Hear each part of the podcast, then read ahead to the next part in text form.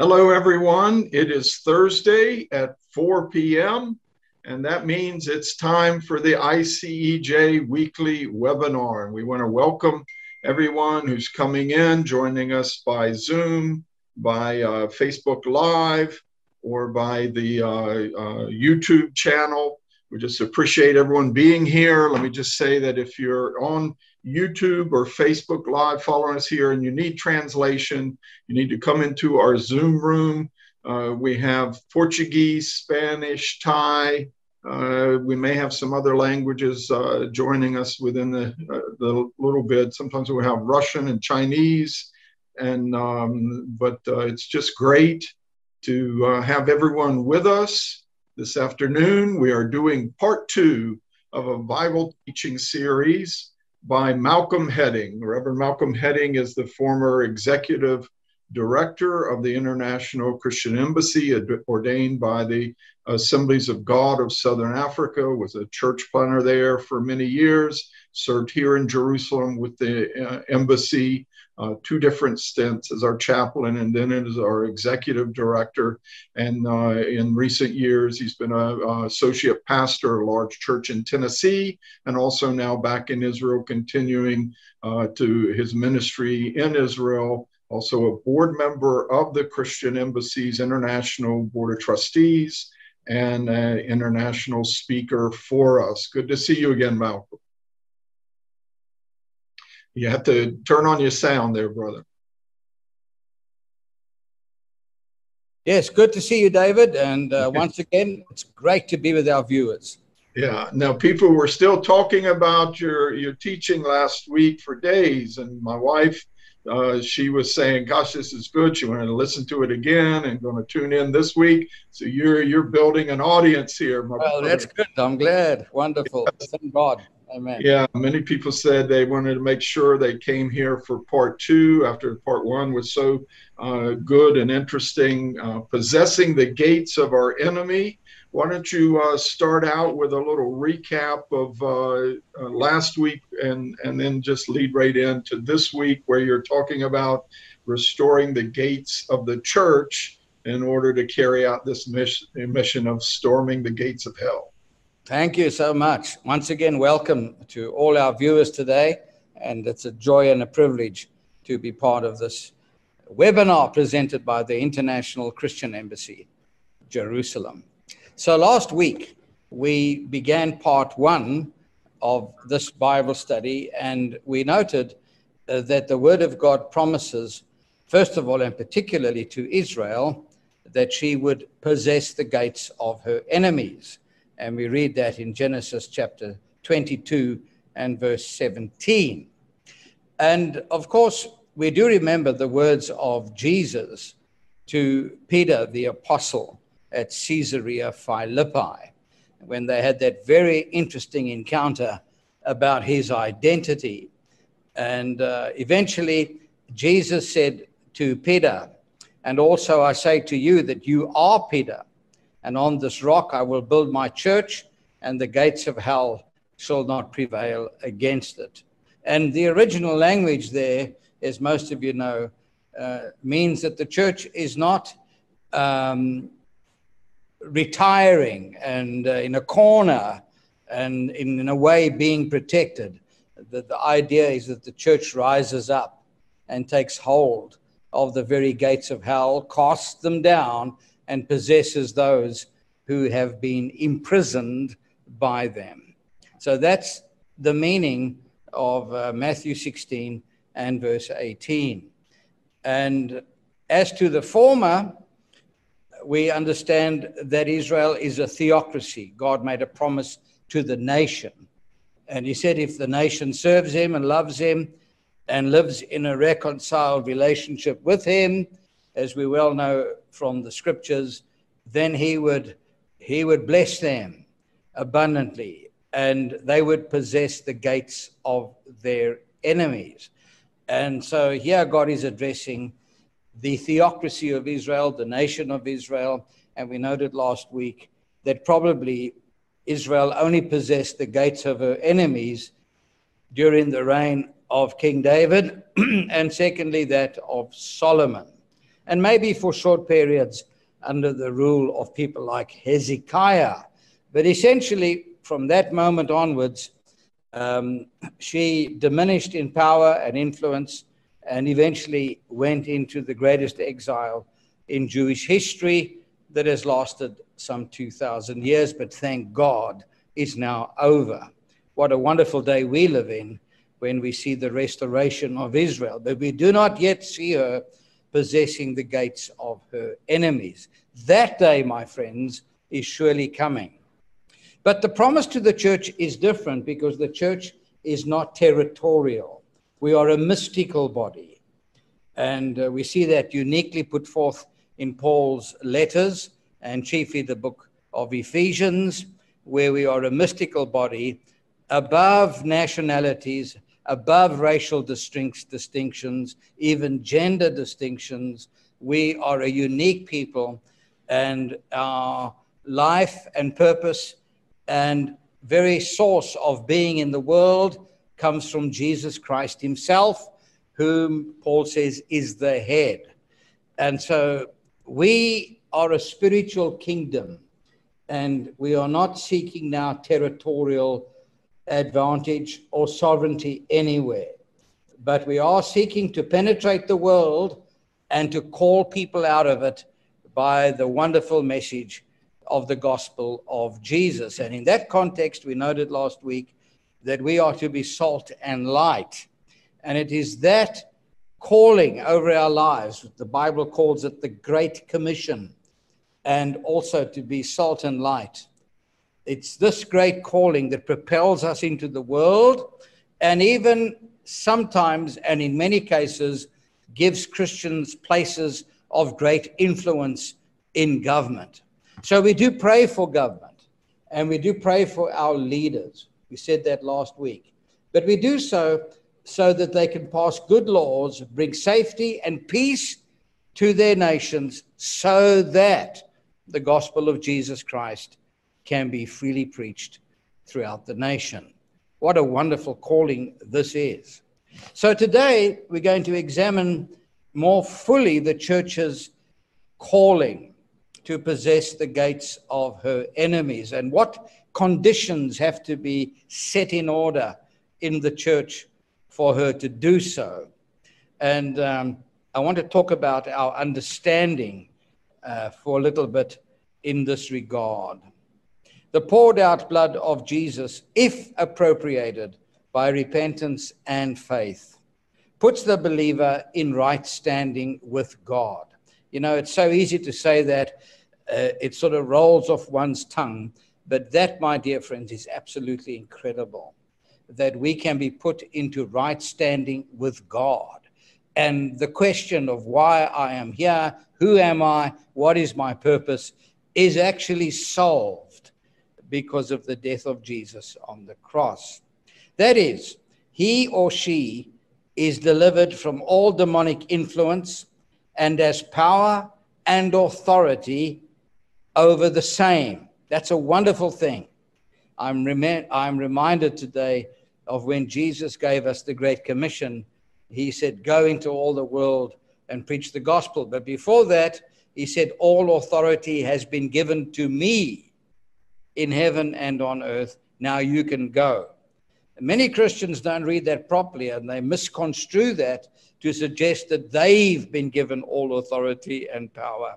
That is not true all authority and power has been given to Jesus. And as we go forth into the world to fulfill his call over our lives, so he will delegate the authority and power that we need to take down the gates of hell.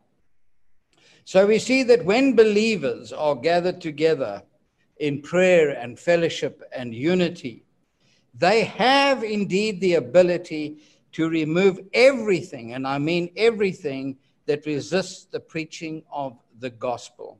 That is so important, my friends. I'll say it together again. When believers are gathered together in fellowship, prayer, and unity, they have the ability to remove everything that resists the preaching of the gospel. And we see this clearly illustrated in the fourth chapter of the book of Acts. Devilish opposition to the preaching of the gospel brought the church together.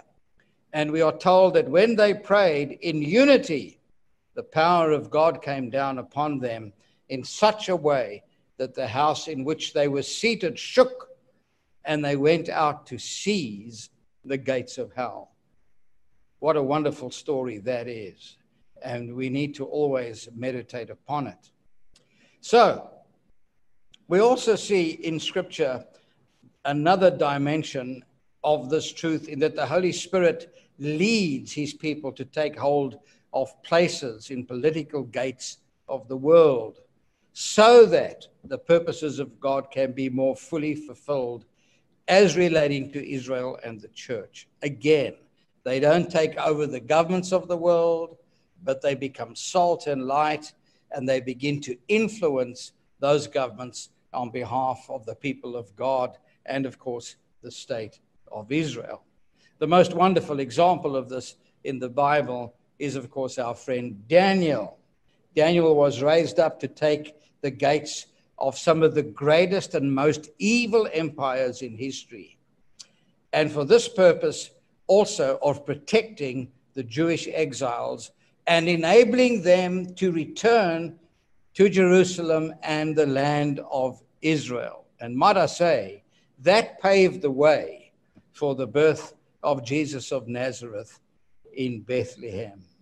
So God promised that that would happen in Genesis 22 and verse 17. So Daniel is, is a wonderful example of what we're talking about, that he never overtook or took over these evil empires of Babylon, Medo Persia, or Persia, but he was in a place of great authority and favor that God used him because of this to facilitate his purpose in the world. In terms of the church, we see this reflected in Paul's life and ministry, in that God brought him before political leaders of the day and even before Caesar. In fact, he was so successful in demolishing the gates of hell that he impacted, we are told in the book of Philippians, Caesar's personal bodyguard with the message of Jesus. And that again tells us what the gates that we are that we are to assault. These are the gates that resist the preaching of the gospel. And Paul was so successful. He was salt, he was light, even in a jail, that his life impacted the Praetorian Guard and reached right into Caesar's household. That, my friends, is astonishing and should be an invitation to me and to you to believe that God can use us in the same way. And uh, we need to remind ourselves of that. Now, just two centuries later, the church conquered Rome and its message spread throughout the Roman world. It is to be noted, once again, that the church did not take over these governments, but it did influence them in fulfilling the purpose of God for those generations in bringing the saving message of Jesus to the hearts of villages and towns and cities of the time. In our time, the church enjoys limited dominion. We need to know that. In this time, if you want to call it this dispensation, the church therefore enjoys limited dominion. But in the age to come, as we shall see, this changes dramatically because we will reign with Jesus over the nations from Jerusalem. But now, we have a limited domain to work in, and that is to preach the wonderful message of Jesus and to get into places of authority and influence whereby we are salt and light and take down the gates of hell. Of course, this truth is also reflected in the life and ministry of John Knox, who had such power in Scotland that Mary, the Queen of the Scots, feared him more than anyone else. William Hechler, we mentioned him last week, another Bible believing Christian, was raised up by God to facilitate the vision of a restored Jewish state that was given to none other than Theodore Herzl. Lord Balfour was actually a strong evangelical Christian. He came from a very, very dedicated Christian family. And God put him in a place of government so that he could issue the Balfour Declaration in 1948 that led uh, to the founding of the State of Israel in that year. He actually made that statement before then in 1917, but in 1948 it became a reality. We noted last week that in America we have George Whitefield and Jonathan Edwards that led such an awakening, awakening in the 13 original states that paved the way for one of the most remarkable constitutions the world has ever seen to be written, establish a nation that has brought the gospel of Jesus to the four corners of the earth, and actually, I believe, led the way to one of the greatest revivals we've ever seen, and that was in 1906, the great Azusa Street outpouring of the Holy Spirit. So we could talk further of people like William Wilberforce and uh, many others who God put in great places of influence, salt and light, so that they could facilitate the purpose of God and chiefly in the proclamation of the message of Jesus to take down the gates of hell that imprison people from hearing that message. We noted last week that the Bible says that the ungodly are unable to see the light of the glory of Christ because the God of this world has blinded them. He keeps them in prison, He keeps them locked up in a darkness. And we are called to assault those gates and take them down. Some of the greatest sinners in this world, and let me tell you, I've met some of them and I know them personally but some of the greatest sinners in this world who are infamous in terms of the world and the world's description of them, let me tell you, dear friends, that in the end, they capitulated, gave their lives to Jesus, and got wonderfully saved. The gates of hell fell, and these people came out and were saved. That is amazing and we should never forget it. And we are reminded, of course, that we have the wonderful testimony in the book of Acts, chapter 13 and verse 36, concerning King David. The Bible says about David that after he served the purposes of God for his generation, he fell asleep. And you know, that is such an encouraging scripture for me because, you know, David, if I have to be honest, had a very shady testimony. You know, if, if he ever wrote his biography or something like that, um, and you read it, you would wonder whether this guy was really, really, truly saved. What happened here? I mean, the things he got up to uh, in his life, including murder and, and adultery and yet the Bible testifies that he repented, he turned around, he wept before God, he came back, he was restored. And the testimony of Scripture is that he tore down the gates of hell in his generation and he served the purposes of God. No matter how weak you feel, no matter how diminished you feel, no matter how broken your testimony is, my dear friend, if you are watching this today or listening to it, I want to tell you that God is speaking to you now through your computer and He's telling you that He has a plan for your life. Don't be diminished by what you think about yourself. Rather, rise up, take hold of what God says about you, and you can make an incredible difference in the world, just as David did. And we should never forget that.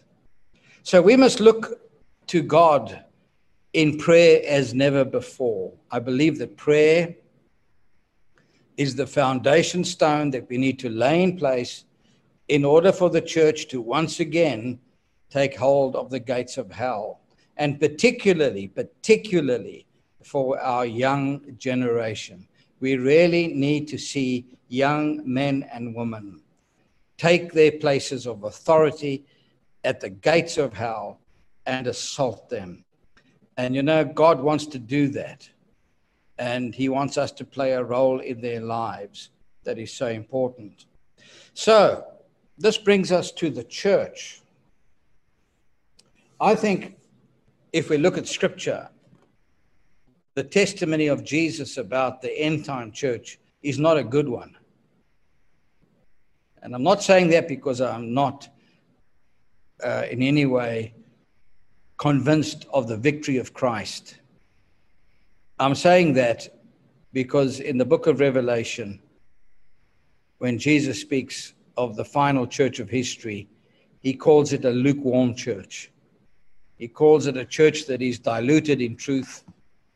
And even through his servant Paul, he warns that in the end time, one of the greatest threats to the church will be that of deception. And so, if there's ever a need for the gates of the church to be repaired, it's now because actually we have the reverse happening. The church should be strong, it should be vibrant, it should be committed to truth and purity, it should be committed to intercession, or what we said last week, importunate prayer prayer that never gives up, but continues to lay hold of God. So that's the picture that the church should be. It's that church that will take hold of the very gates of hell and release people into the glorious message of Jesus and his saving work. I always think of my friend Reinhard Bonnke, and much of his ministry was done out of my birth country, which is South Africa. His head office was just a few miles from my hometown. And uh, I used to hear him at conferences all over the country. And it was absolutely incredible to listen to him. Uh, through some of my elders, we were involved in his ministry at a very administrative, important area. But he always said that the mission that God gave him was to plunder hell and retrieve souls. He wrote a book about that. And I think we need to get something of that, that spirit in our hearts, uh, like Reinhard Bonnke.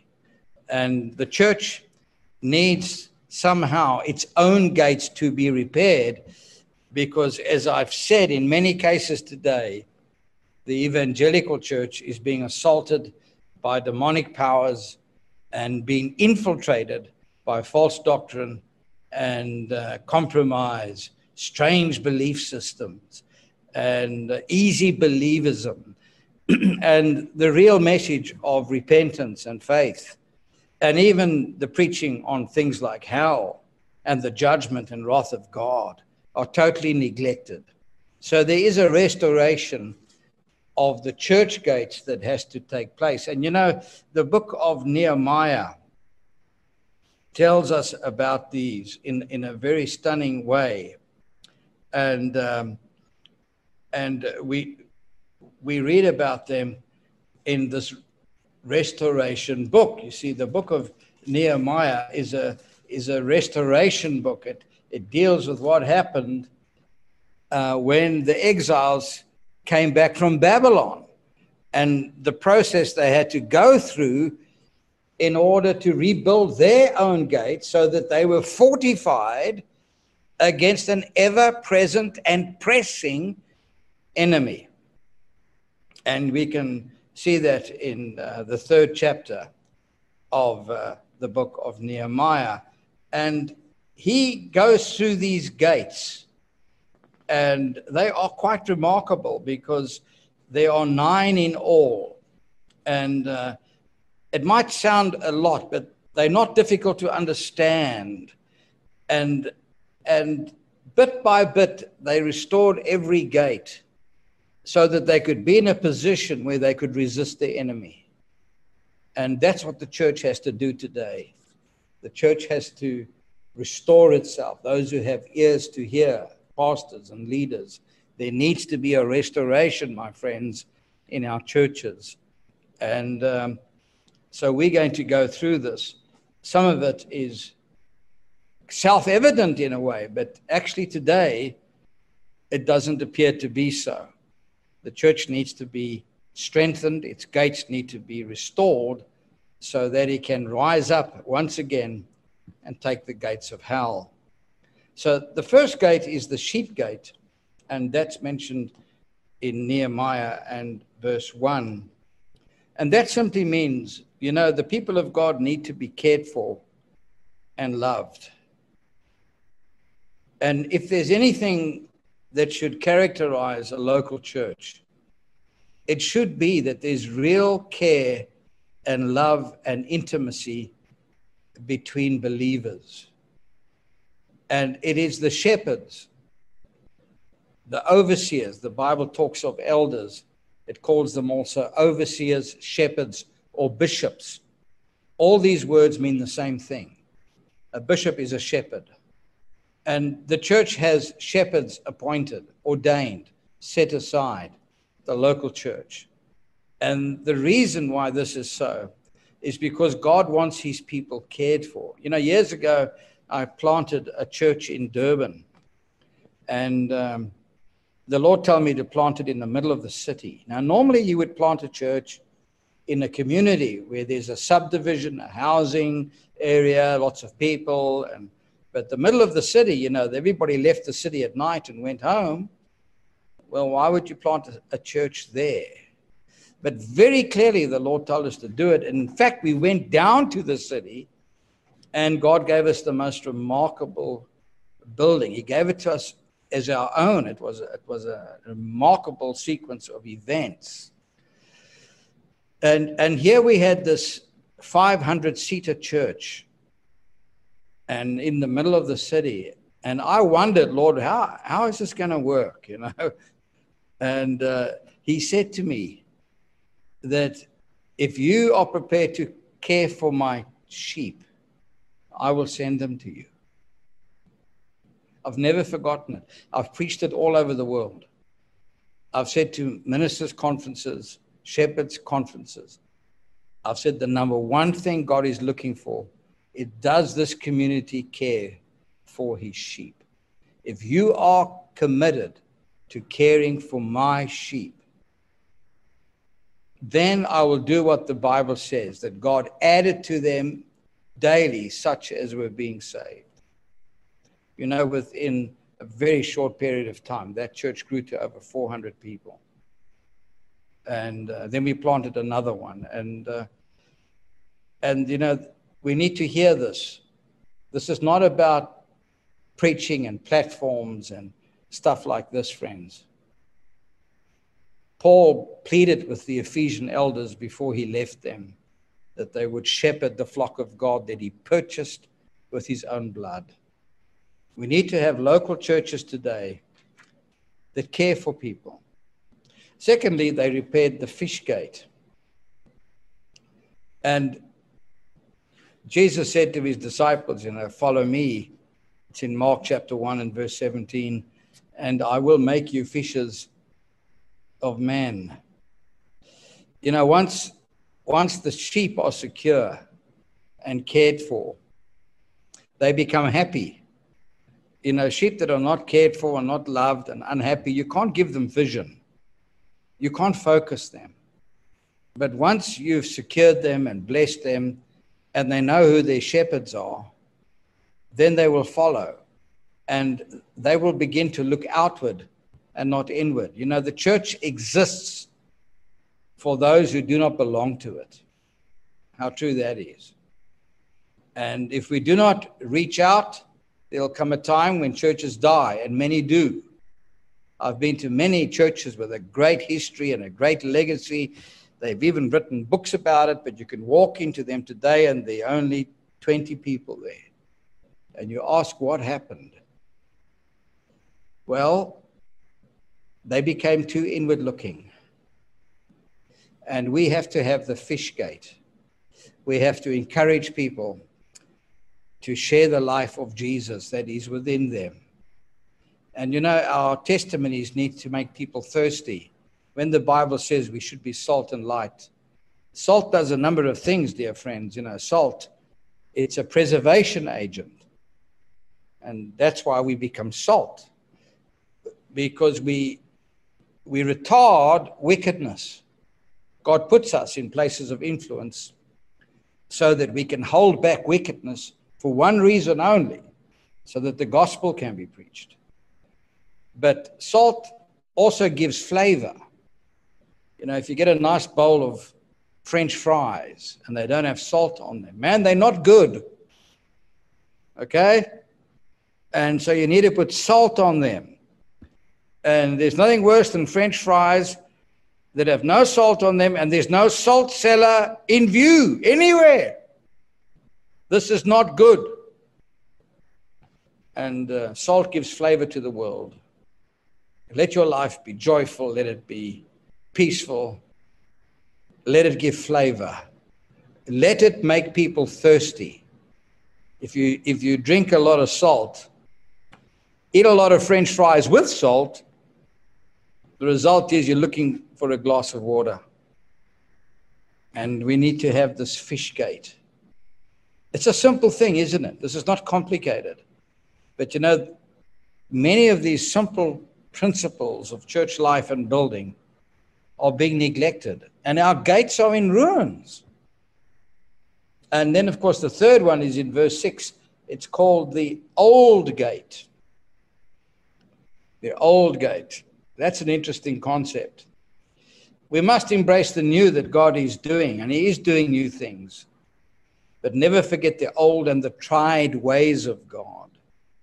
I've been in some churches that they're so committed to the new that they've thrown the baby out with the bathwater. I mean, it's crazy stuff. And uh, God has given a legacy of the old ways to the church, and they are good. They are very good. And uh, we need to know that. And we need to appreciate and honor the ways of our fathers in the faith and not think that we're a generation that is so cool that we don't need them. No, we need them because they give us boundaries, they give us parameter, perimeters, they give us ways by which we know our limits. It's so important. And the Bible always says that. And it warns about moving the ancient landmarks. Proverbs 22 and verse 28. And uh, Jeremiah 6 and verse 16 says this Thus says the Lord, stand in the ways and see, and ask for the old paths where the good way is, and walk in it. Then you will find rest for your souls. We need the word of God, my friends, certainly, upon which to stand in our lives but we also need those tried and proved ways which God has given to our fathers. We need to honor them and restore them sooner than later. Believe me, sooner than later. And uh, that is so important.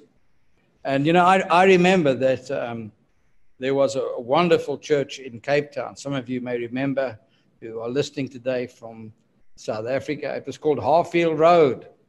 Some of the greatest revivals uh, in the Western Cape broke out through Harfield Road. And some of the most wonderful preachers came through uh, that church, the Harfield Road Assembly of God. But you know, I remember the leaders, the more elderly leaders of the church, and, you know, we all thought they were a bit strict, you know, and a bit little over the top. But actually, as time has gone by, years ago, I realized they were right and we were wrong. And they would constantly bring the church back to the things that really mattered the old gate. Fourthly, the valley gate.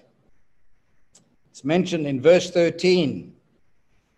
And um, what does the valley gate mean? It means there must be a distinction between believers and the world.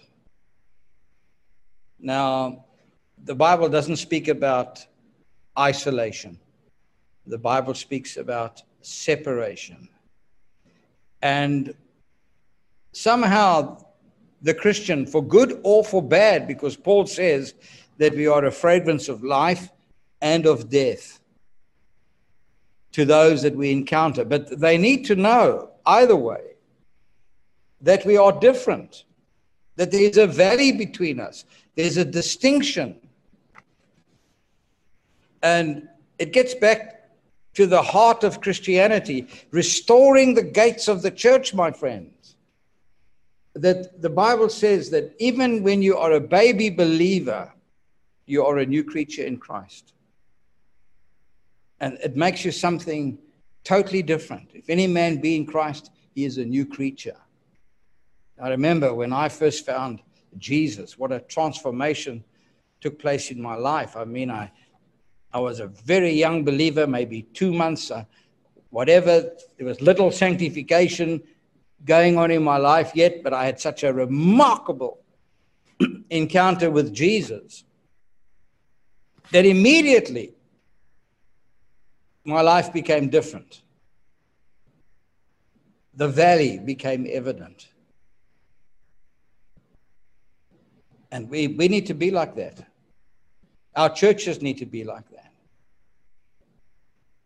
It's the dimension of a people who live according to a different way. And you remember in the book of Acts, the, the people said, you know, those people who've turned the world upside down, they've come here now. In other words, they, they live differently. And I don't think they knew much about their sanctification or inward purity, but they knew a lot about their outward behavior. But they were evident that something remarkable had happened. We need that gate to be restored. The church is not isolated from the world, not trying to be weird, but we are separate. And that separateness is not a rule or a regulation, it flows out of a dynamic that has encountered our hearts and lives. And um, James and John, as you all know, constantly they underline the importance that there is a difference between the Christian and the world. And that difference has to be seen. And then, fifthly, the refuse gate. And that's a more inward thing. And here we're talking about what's mentioned in verse 14 that they restored that gate. The people of God who claim to follow Jesus must be transformed into his likeness. We are a changing people. We are not the same this year as we were last year. There is an inward transformation, an inward purity, a sense of inward holiness and sanctification that others can't see, but we have to have in our lives. The working of God, the filth, the garbage dump within us has to be cleansed. And you know what? We all have it but we have to preach on it. We have to exhort the church to follow Christ, to live as John says, if you claim to know him, then you should walk as him. In other words, there's an inward purity about your life that is absolutely dynamic. And you know, Paul in the book of Romans talks about if you're justified, then you've set your life on a journey to be glorified through sanctification. Again, this is such a simple thing, as they all are, but these are gates, my friends, that are being neglected. You know, there are people in churches today who are sitting in churches, living in sexual impurity, all sorts of compromise. And we've heard it time and time again. It should not be true. Sadly, it is that the rate of divorce in the, in the church is exactly the same as that in the world. So, what happened? Who's in charge here? Where's the transformed life? It is these things, my friends, that attracts the power of God to our meetings. It is these things that have to be restored in the church that'll give us power to tear down the gates of hell, the gates of our enemies. So we need to find this refuse gate. Our lives must be changing. We must not only be seen to be different, we must be different. And that has to do with our corporate life together and our private life, where God deals with us, lovingly corrects us and helps us to change. And then there's the fountain gate. What a wonderful gate that is. You know, Jesus said that uh, on the great day of the Feast of Tabernacles, which we shall shortly celebrate, he went and watched the libation ceremony down at the pool of Siloam, where after the long hot summer they, summer, they poured water out before the Lord, which was a very scarce commodity and it was an act of dependence on God. And he watched as they went through that ritual. There he was, honoring it. But then he cried out, If any man is thirsty, let him come to me. And out of his innermost being will flow rivers of living water. But then it says, This he spoke of the Spirit of God, that those who believed in him were to receive. We need to be spirit filled what does it mean to be spirit filled? You know, to be spirit filled, the Bible says is to be baptized with the Holy Spirit. You know, it also says it is to be clothed with the Holy Spirit. And uh, we will not take the gates of hell in our own power. We have to have the power and authority of Jesus. All authority in heaven and on earth has been given to me. Restore the gates of the church. Simple things. And then I will fill you with my spirit. You'll take the gates of hell. It's just a wonderful story.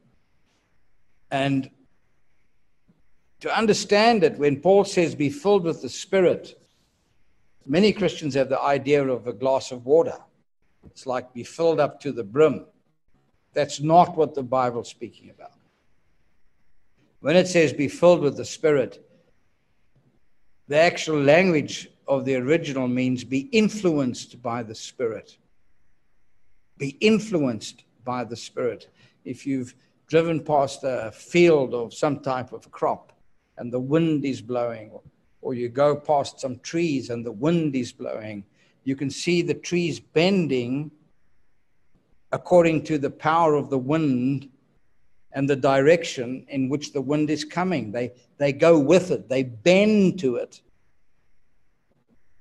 And so the fountain gate is to be a people who are influenced by the wind of the Spirit. Years ago, at a great Christian conference, I heard a leader say, that the church is the community of the wind blowing upon the structures of the world. Isn't that beautiful? The church is the community of the wind blowing upon the structures of the world.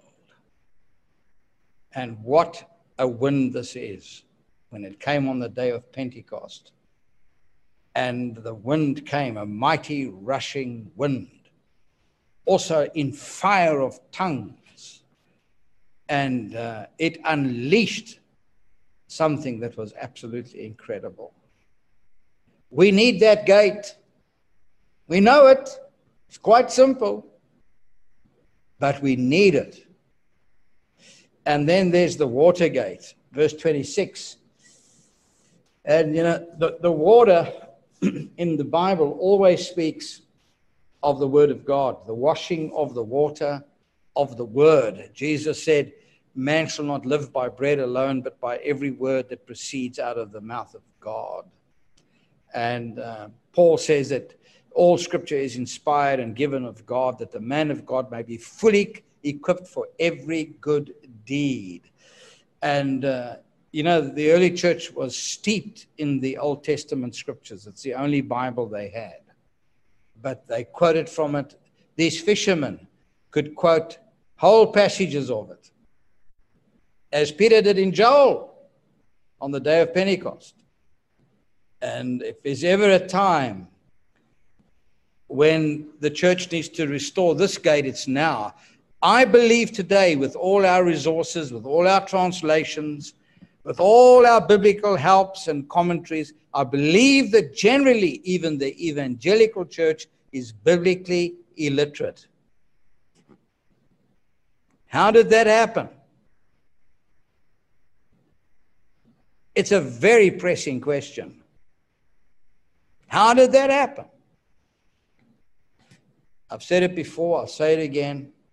I'm not saying it to boast, I'm just telling you what Jesus said to me when I got saved. He just said to me, I want you to read 10 chapters of the Bible every day. And I set out to build that into my life. It's not difficult. I believe that many Christians read more stuff on the internet than 10 chapters of the Bible a day but it did something for my life. It put me on a foundation from which I can operate because I know the boundaries of God's will through His Word. Simple. But it needs to be restored in the church. And then there's the horse gate. That means there must come a time when we go to battle. A horse is mentioned in verse 28, the horse gate. It's an animal of war. Jesus comes on a mighty white horse when he comes again, according to Revelation. And we are called to wage war, and, and Paul says chiefly it is against principalities in wicked places. And he says we ought to wrestle. If there's ever a time, and I'm saying it again, where the church has to restore the prayer meeting, it is now. Absolutely now. And might I say that events that are unfolding in the Middle East today, as we speak together at this very time, demonstrate that we're moving into a very urgent time in history, my friends.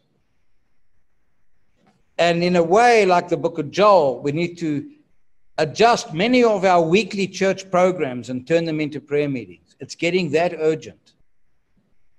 We can no longer afford to be prayerless churches, prayerless communities, where hundreds of people attend church on the weekend, but 20 turn up for the prayer meeting.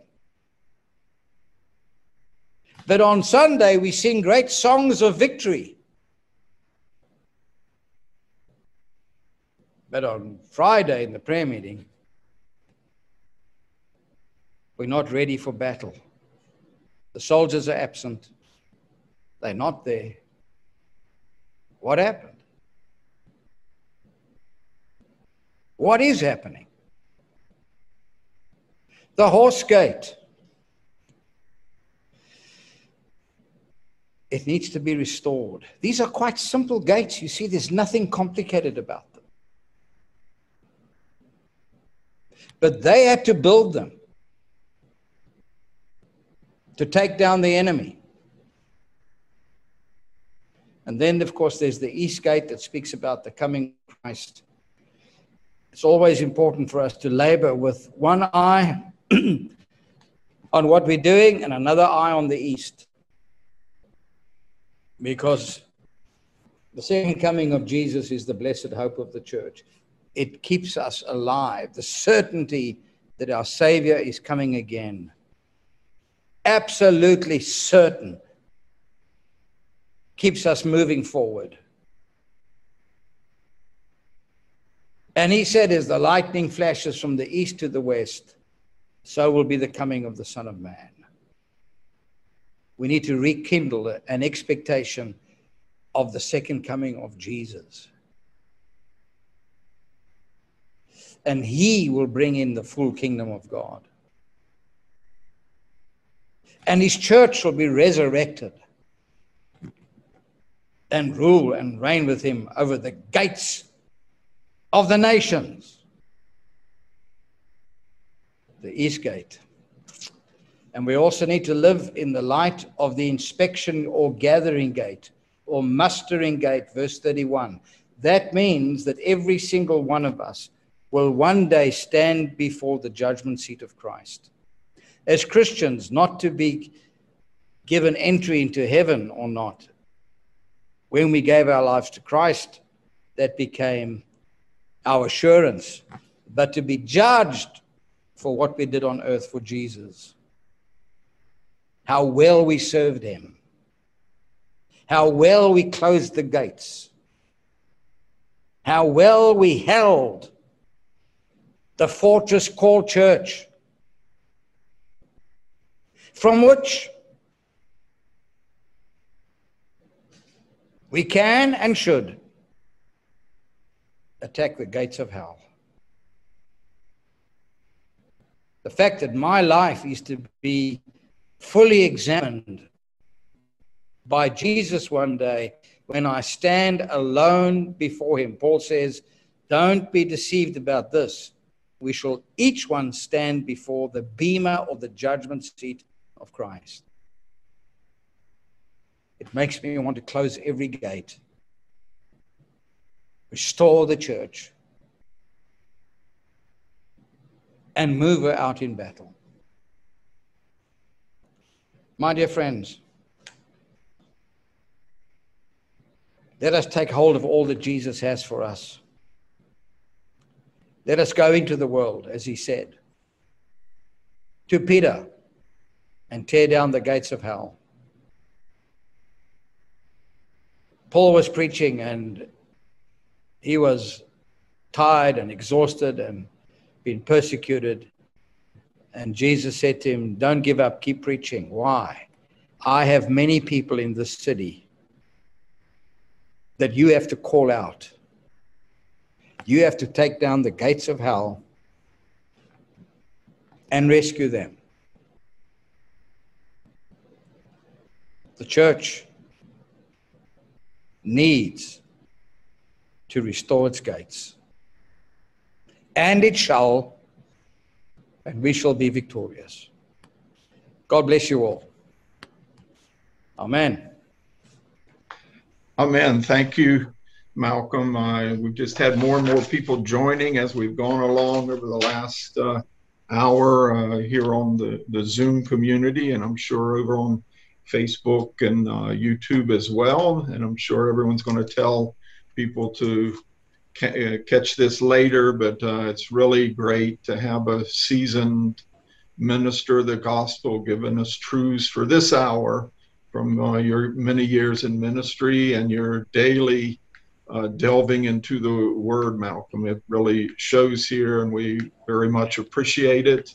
And uh, this is quite a powerful uh, teaching. Last week was great, and this is just built upon it and really not much to add. I mean, there's really n- nothing I could add really at this moment. But I would, I would, uh, for me personally, something that you've said here really uh, touched several of these gates. Touch on not only the church as a whole, uh, restoring the gates, but even individually, we get a hold of the gateways of our own lives. Uh, and uh, one of them has to do with the the standards of holiness. Uh, and and uh, in the book of Acts, chapter three, when Peter and John uh, lay hands on the lame man at the gate beautiful, and he's healed, and the crowd gathers, and it's a big stir, and Peter gets up to preach his second sermon, and he says, "Why do you look at us?" Mm. Uh, as if by our own holiness or power that we have done this. Mm, true. But it is interesting how he uh, he pairs holiness and power. Sometimes peace and righteousness go together.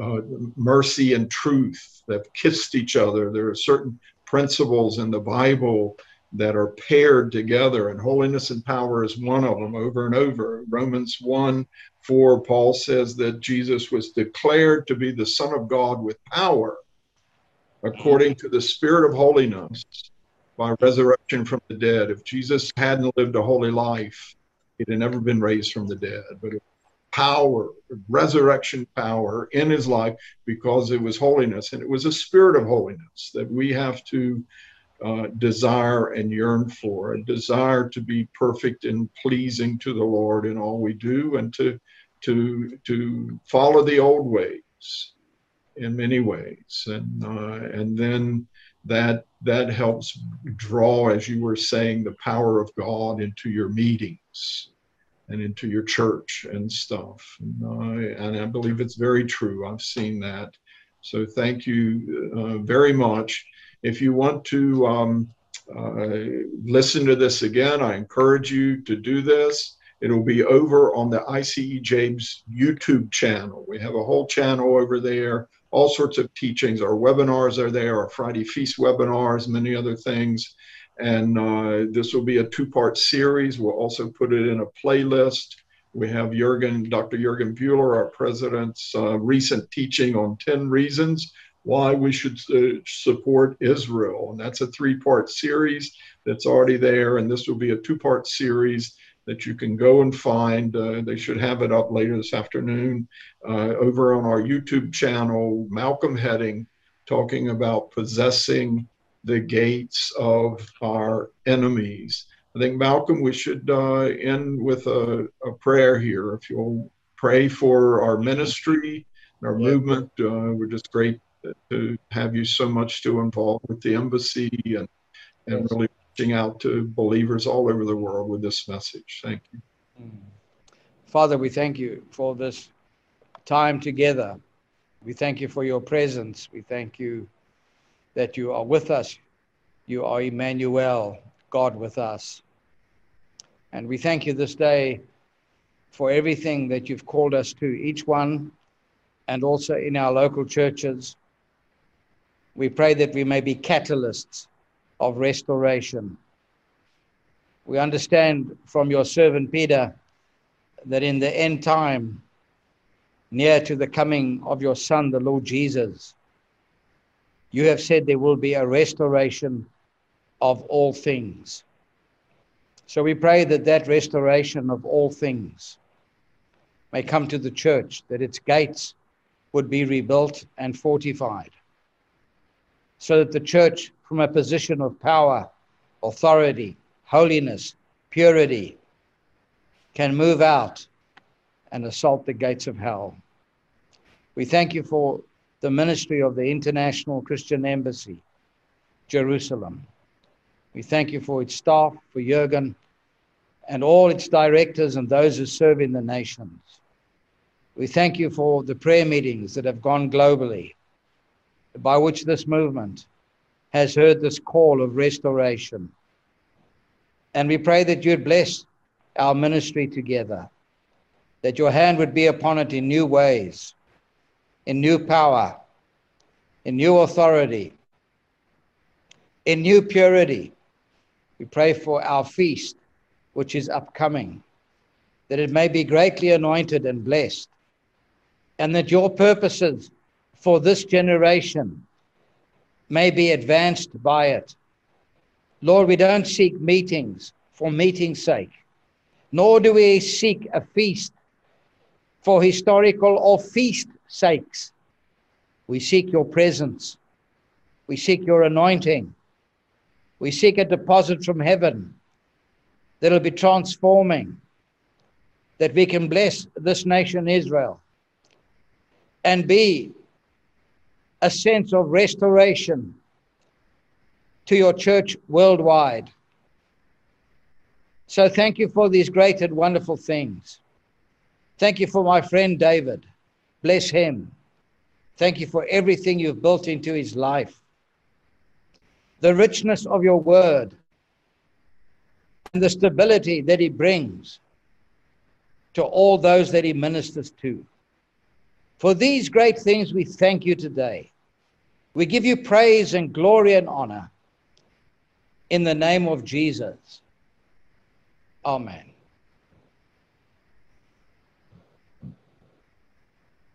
Amen. Thank you once again, uh, Malcolm, for that excellent teaching, which uh, will now be up there on our YouTube channel. Yes, we were in the world, but not of it. We're on YouTube.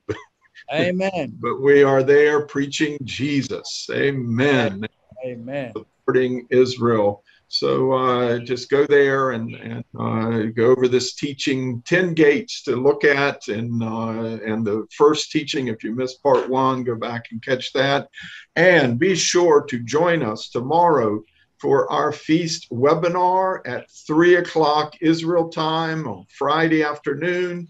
We have only a few weeks left to our Feast of Tabernacles. We're building up the excitement here. We uh, believe as we get closer and closer, this is the feast of the return of the Lord. And as we get closer to that great day, God has something usual, unusual in, in store each and every feast and we're just excited about what's in store, what he has in store this time. We've already uh, been through uh, dozens and dozens of, we're going to have over 100 feast seminar teachings. Malcolm is on there with a, a good series on the feast theme, Days of Elijah. Uh, Jurgen's preparing uh, uh, his teachings on that, several other. We got a lot of good ministers addressing that issue Israel and the church, local believers, Isaiah 19 Highway about 20 seminars on next generation. We're getting ready for uh, the feast, seven live, seven days of live shows from Jerusalem and all over the land.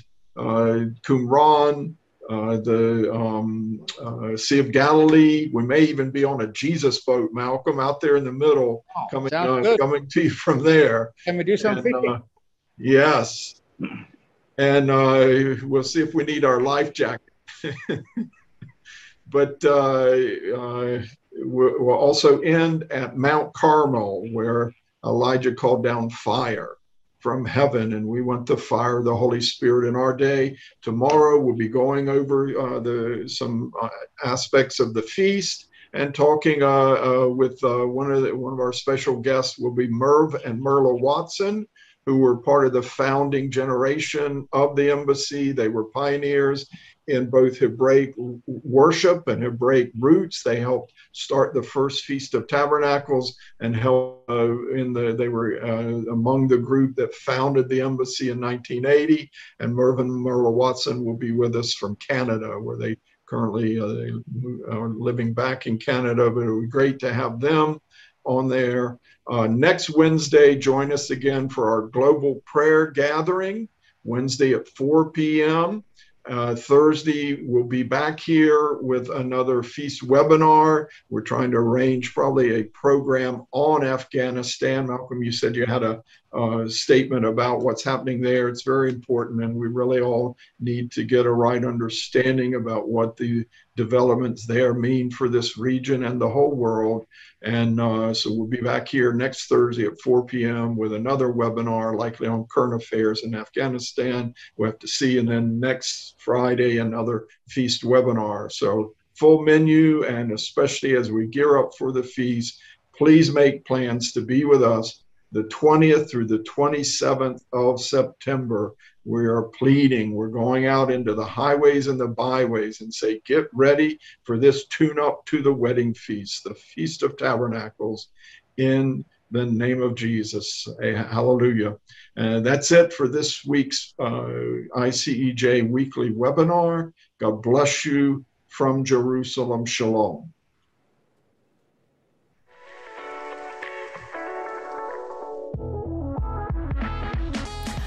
Prophet Elijah, the Lord worked mighty miracles all across the land of Israel. This year at the Feast of Tabernacles, we want you to experience that same fire of the Holy Spirit as in the days of Elijah. Journey with us through seven days of exciting Sukkot events in Jerusalem and all around Israel. Join us live from Qumran on the shores of the Dead Sea, where the voices of the prophets still echo. From Capernaum on the Sea of Galilee, where Jesus' miracle working power was on display, and from Mount Carmel, where the fire of God rained down. You don't want to miss a minute of this year's feast. When you register online today, you'll get access to all seven live shows from around Israel and over 80 plus seminars from Bible teachers and experts around the world. You'll also be able to join us for global prayer and anointed worship from Israeli and international artists.